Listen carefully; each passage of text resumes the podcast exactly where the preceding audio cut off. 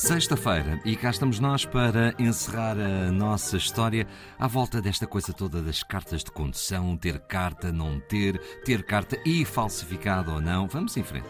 Pois, então é assim, nós vamos começar. Código da Estrada, verdadeiramente com esse nome, é publicado a 6 de fevereiro de 1928.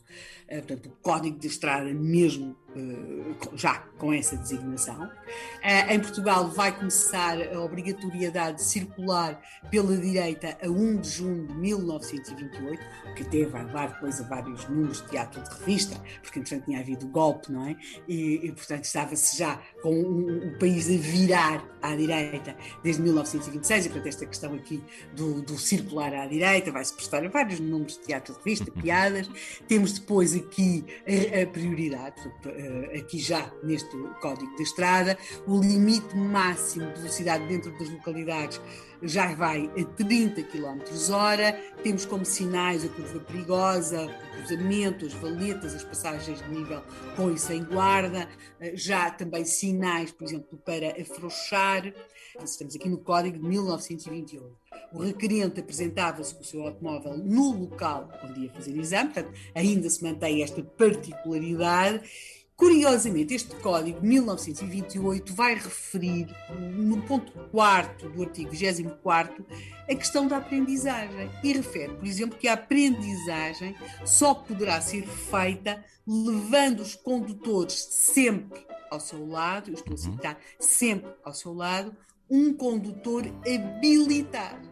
Ora, isto quer dizer duas coisas. Como está lá sempre, quer dizer que algumas vezes estas, estas aprendizagens eram feitas em solitário. Por outro lado, estamos num, num tempo em que a aprendizagem da condução é feita uh, de uma forma relativamente informal. Portanto, um condutor habilitado ensinava um condutor não habilitado. É curioso porque se diz que o condutor habilitado será solidário eh, caso aconteça algum acidente ou desastre, e presume-se que alguns terão ocorrido.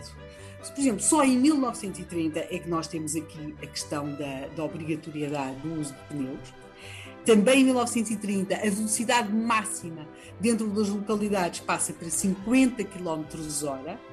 O, o número de sinais de trânsito já começa a aumentar, eh, já são muitos mais, e em 34, aqui é que as coisas mudam substancialmente. Em, nos anos 30, em 34, o Automóvel Clube eh, Português criou uma escola de condução. Dava 30 lições, custavam à época 300 escudos. Portanto, estamos em 34, 300 escudos era imenso, imenso ah, dinheiro. Claro. E em 35, nós vamos ter um livro chamado O Exame. Hum. O que é necessário saber para fazer exame de condutor de automóveis. Era assinado por João de Almeida e Vasconcelos e é, sem dúvida, um livro que inaugurou uma extensa bibliografia que se destinava a ensinar-nos a conduzir. Em 1954, já vamos ter uma nova versão do código que já refere duas figuras essenciais, que é a figura da escola de condução, e, portanto, que o ACP já tinha criado em 34, mas aqui já vamos ter a referência à escola de condução neste código de, de 54 e, muito curiosamente, em relação a uma figura que, entretanto, desapareceu, que é o instrutor a título particular. Portanto, uma pessoa podia pagar a alguém para o ensinar a conduzir, o chamado instrutor a título particular. Pois, mas não teria as habilitações eh, que seriam eh, oficiais e não oficiosas, não é? Mas era reconhecido, era reconhecido e existiram durante algumas décadas. O que é que isto mostra?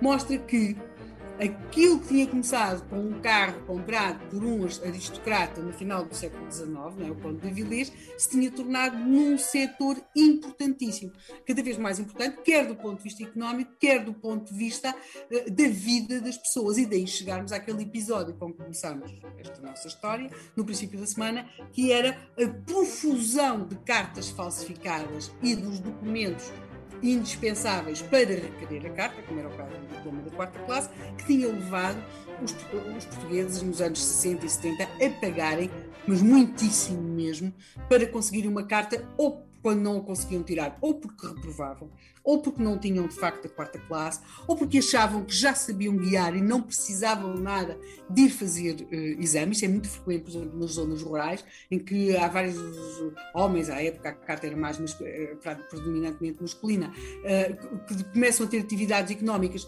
tornam-se cada vez mais dependentes do automóvel, mas não têm carta de condução. Contudo, ainda lhe peço um minuto para falar numa figura que foi essencial ali nos anos entre 70 e o final dos anos 80 na vida de quem tirava a carta de condução pelos meios legais, não é? Obviamente.